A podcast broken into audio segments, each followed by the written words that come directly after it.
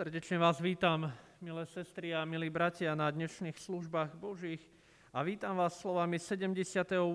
žalmu, kde vo veršoch 5 až 8 čítame Jakobovi určil ustanovenia, Izraelovi dal zákon a našim otcom prikázal, aby s ním oboznamovali svoje deti, aby o ňom vedelo aj budúce pokolenie detí, čo sa narodia tie budú o tom ďalej rozprávať svojim deťom.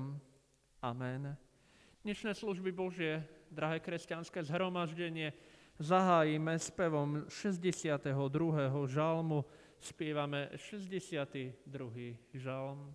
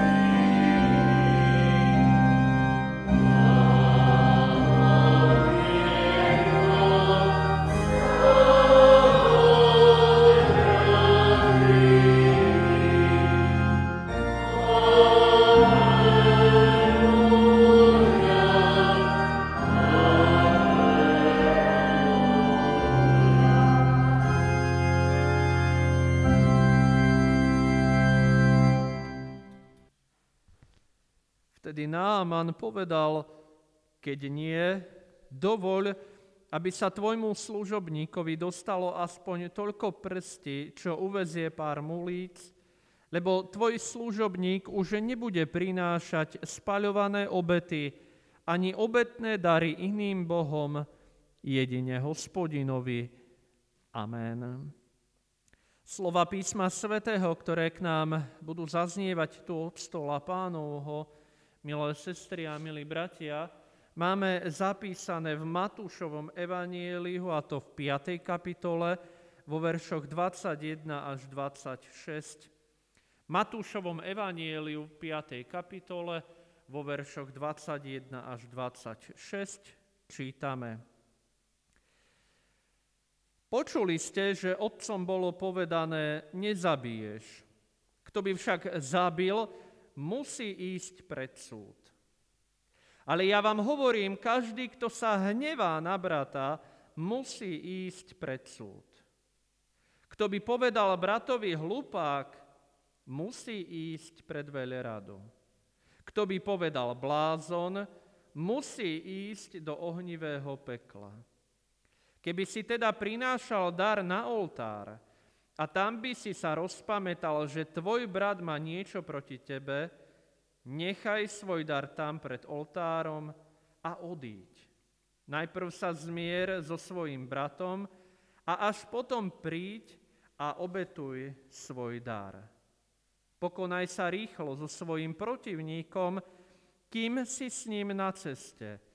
Inak ťa tvoj protivník odovzdá sudcovi, sudca strážnikovi a uvrhnú ťa do vezenia. Amen, hovorím ti, nevídeš odtiaľ, kým nezaplatíš do posledného haliera. Amen. Blahoslavený každý, kto Božie slovo počúva a verne ho zachováva v celom svojom živote. Amen.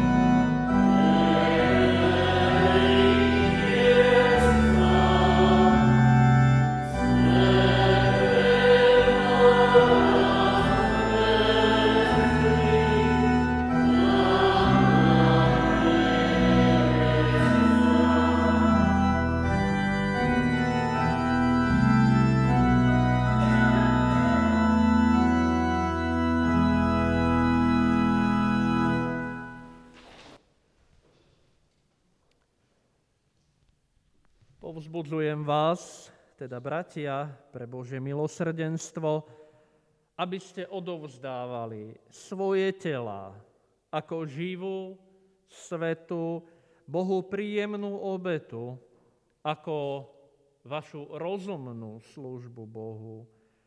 Amen. Pomodlíme sa.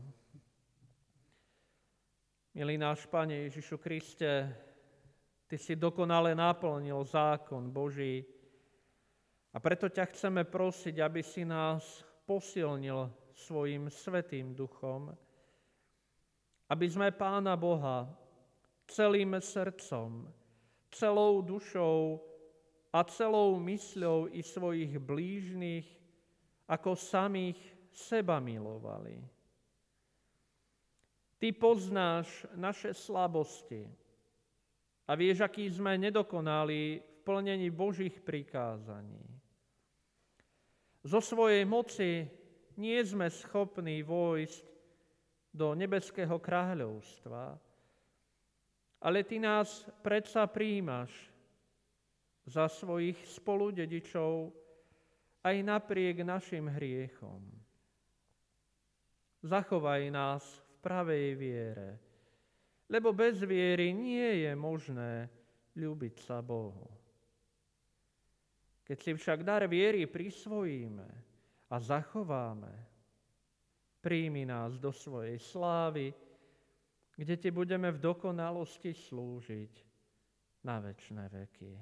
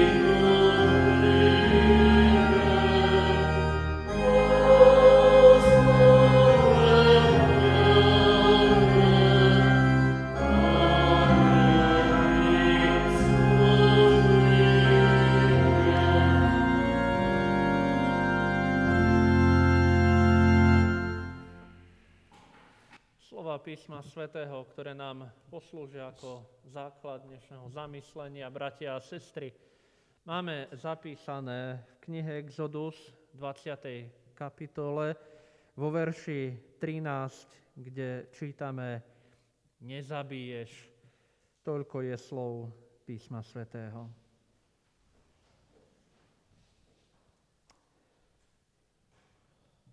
Drahé sestry a drahí bratia,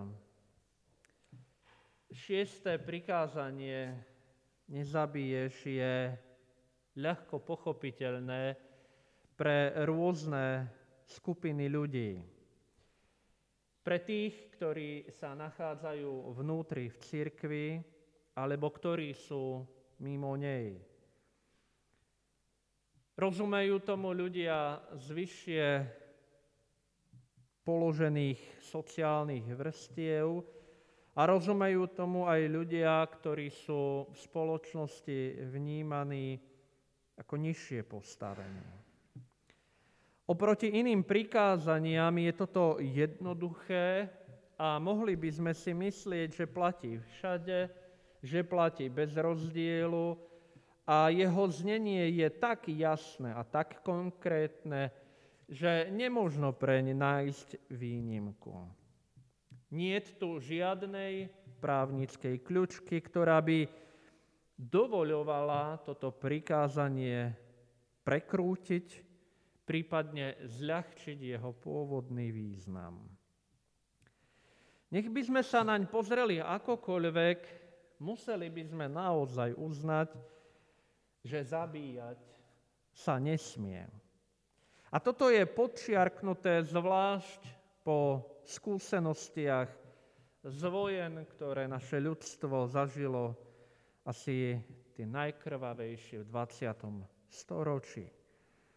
Ak si spomenieme na všetky tie koncentračné tábory, gulagy, a tie zverstva a hrôzy, ktoré sa udiali a konali proti tomuto prikázaniu nezabiješ. A preto musí byť hlas i volanie po uplatňovaní tohto príkazu neutíchajúci.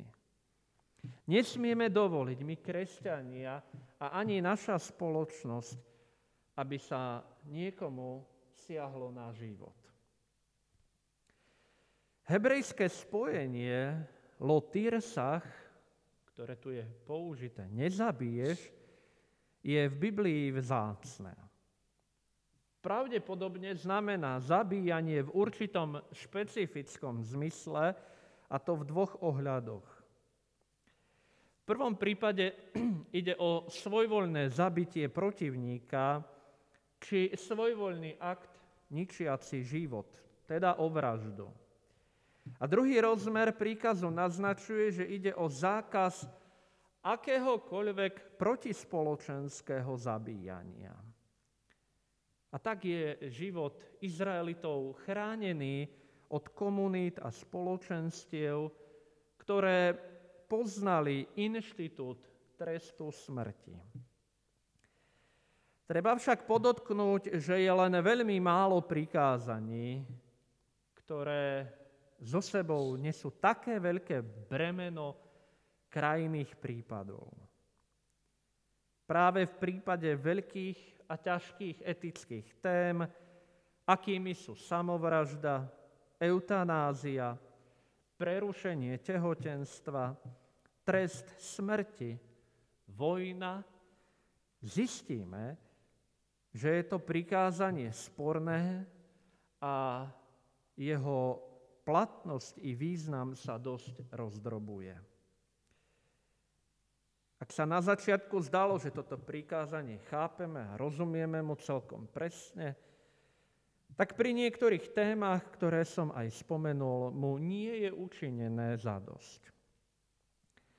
Vo svojej podstate je tento príkaz nesporný a môžeme usúdiť, že človek sa nesmie stať vrahom. Vziať niekomu život je do istej miery robenie sa seberovným Bohu. Človek sa chce stať Bohom, ak chce rozhodovať o konci iného života. A tak vo výsledku ignoruje prvé prikázanie a voči svojmu blížnemu si nárokuje právo, akému môže dať a vziať iba Pán Boh. Kniha Genesis vo svojej 9. kapitole v 6. verši uvádza – ak niekto preleje krv človeka, nech jeho krv preleje človek, lebo Boh utvoril človeka na Boží obraz. Ale keď sa pozrieme na príbeh Kaina a Abela, tak zistíme, že ten sa nevenuje iba samostatnej bratovražde, ale je tu spomínaný aj údel, aký postihol Kaina. Aj keď Kain porušil tento príklad, príkaz, Boh ho netrestá podobne smrťou, ale udeluje mu tiež právo na život. Život, ktorý však bude navždy poznačený krvou vlastného brata. Zákon nezabiješ sa stavia proti zákonu zvieraciemu, kde silnejší vyhráva a víťazí vraždením. Pán Boh nám svojim zákonom o nezabíjaní naznačuje, že niekde musí byť hranica toho, kedy je potrebné prestať páchať hriech. Niekto si musí vziať za svoje slova nezabiješ. Najhoršie na tom je to, keď sa snažíme a usilujeme pomstiť sa do nekonečna. Keď trváme na svojom postoji a svojim zlom plodíme iba ďalšie zlo. A presne preto tu máme kresťanské druhé nastavovanie líca, lebo tou hranicou máme byť my kresťania. Radšej nech nás potupujú, ako by sme mali páchať hriech. A aj pán Ježiš tento príkaz radikalizuje. Miesto nemá mať osobná pomsta, ale prenechajme miesto Božiemu súdu. Pán Ježiš ešte sprísňuje chápanie tohto textu, keď varuje nielen pred vraždou, ale už každý, kto nenávidí svojho brata, bude vydaný súdu. A tak pán Ježiš rozširuje pochopenie tohto zákona, ale nie, aby ho zmiernil, ale aby sme sa pýtali po pôvode toho úmyslu, pre ktorý niekto ide vraždiť. A tým pôvodom, pôvodcom je hnev. Nik nezabíja len tak. To je už len vonkajší prejav nahromadenej zlosti. Príčina je v nenávisti, v pestovaní odporu, pestovanie hnevu a horkosti. Prevencia je v prípade tohto prikázania podstatná. Ale aj Pavol ešte ďalej posúva zmýšľanie o našom nepriateľovi, či o človeku, ktorého nenávidíme do krajnosti, a to tak, že ak je náš nepriateľ hladný, máme mu dať jesť. Ak je smedný, máme mu dať piť. A tým bude zahambený a privedený k ľútosti. Podobne aj jeho výrok, nedaj sa premôcť zlým, ale dobrom premáhaj zle, vedie k rovnakému postoju. Bratia a sestry, my sme v prikázaní nezabiješ pozývaní a povolávaní k nejakej akcii. Nie je to zákon, ktorý má iba holo konštatovať, že nemáme zabíjať. Ale Máme sa chrániť už toho zárodku, ktorý vedie k vražde. A zárodkom je náš nahromadený hnev. Zárodkom je zlo, ktoré plodí naše srdce a už v tomto zárodku sme vyzývaní, aby sme si dali pozor na takéto prejavy. Nie len, že máme byť ostražití a bdeli k nášmu hnevu, ale nemáme mu dovoliť preniknúť dovnútra našej duše tak, že by nás rozožieral, ako keď hrdza rozožiera inak pevné železo. Podobne ako sme to aj piesni pred kázním, myslím, že v poslednej alebo predposlednej slohe spievali. Tam bola prozba, očisti moje srdce od hrdze.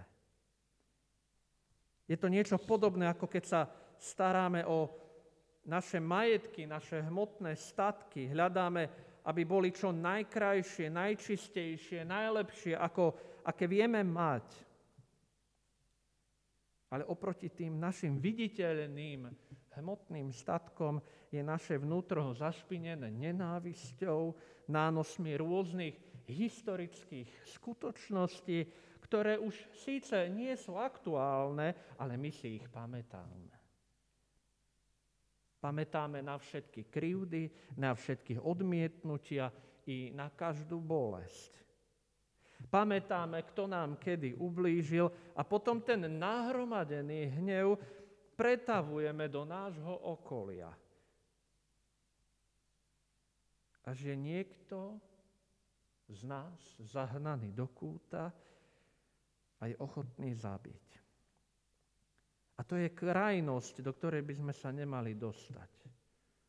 Pavol nám ponúka riešenie, ponúka nám pomoc, aby sme tej hrdzi, tej špine nedovolili usadiť sa, rozožierať nás, ale aby sme ju zotreli, prípadne ošetrili a natreli tak, aby bola pekná a čistá.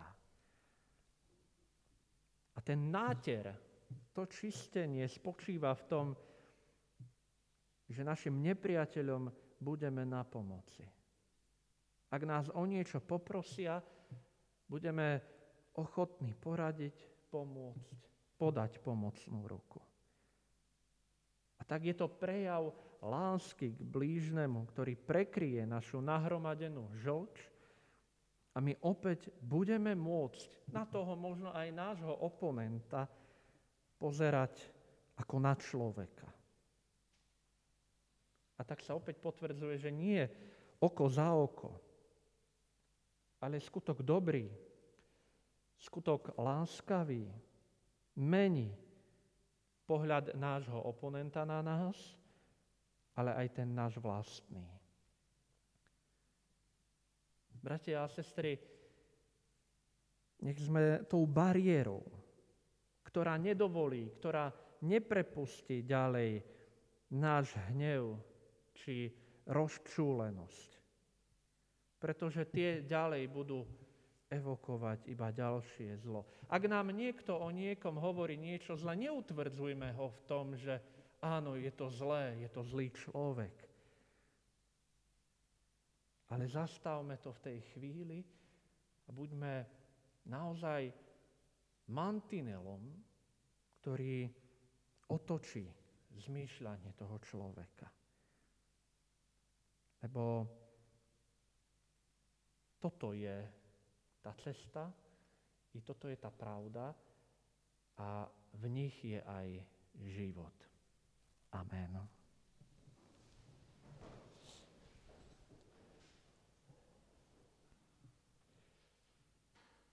Pane Ježišu Kriste, Synu Boží Dávidov, Ty si naplnil Boží zákon za nás. Ďakujeme Ti za Tvoju milosť nám preukázanú padlému ľudskému pokoleniu. Prosíme ťa pokorne ráč nás zachovávať v pravej známosti zákona i evanielia svojho. A daj, aby sme ťa celým srdcom milovali, a našim blížnym všetko dobré činili.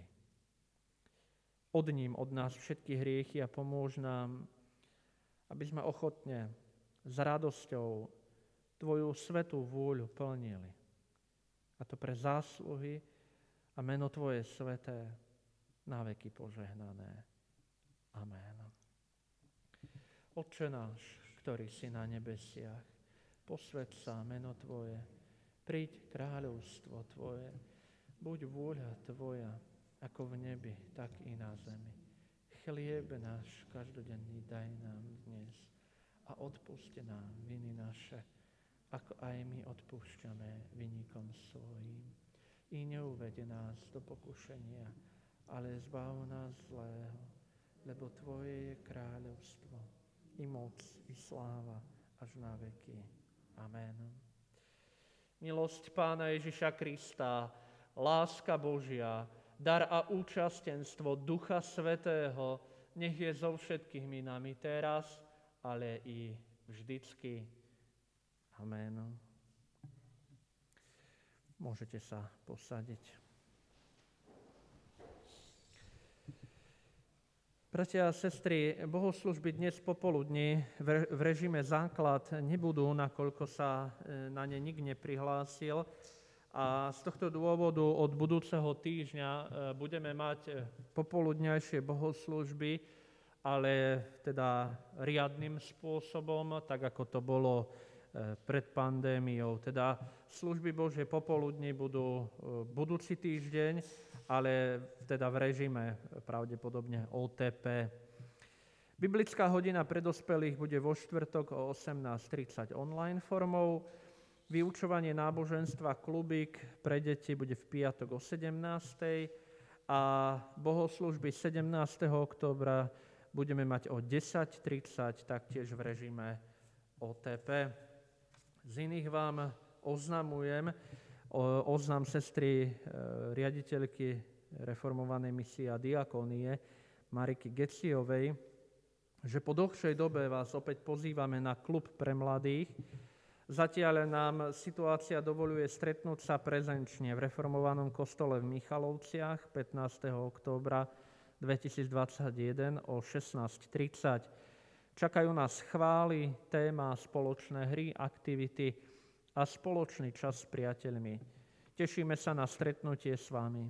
Prosíme vás, aby ste v rámci zodpovednosti za seba aj iných svoju účasť na klube zvážili Ak sa vo vašom okolí vyskytol pozitívny prípad na COVID-19, prípadne sa vaša trieda nachádza v karanténe, necítite sa dobre, máte nádchu, kašlete a podobne, sme radi za možnosť osobného stretnutia, ale musíme dbať aj na bezpečnosť a zodpovednosť. Ďakujeme za pochopenie. Toľko je teda oznamov a my budeme pokračovať spevom piesne 458.